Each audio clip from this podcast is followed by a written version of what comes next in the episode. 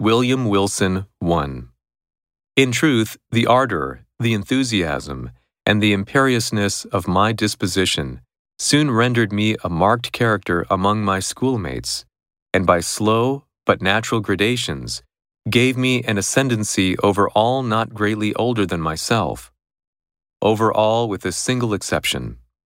This exception was found in the person of a scholar who, although no relation, bore the same Christian and surname as myself, a circumstance, in fact, little remarkable, for, notwithstanding a noble descent, mine was one of those everyday appellations which seem, by prescriptive right, to have been, time out of mind, the common property of the mob.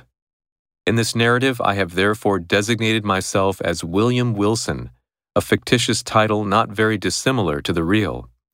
My namesake alone, of those who in school phraseology constituted our set, presumed to compete with me in the studies of the class, in the sports and broils of the playground, to refuse implicit belief in my assertions, and submission to my will, indeed, to interfere with my arbitrary dictation in any respect whatsoever. If there is on earth a supreme and unqualified despotism, it is the despotism of a mastermind in boyhood over the less energetic spirits of its companions.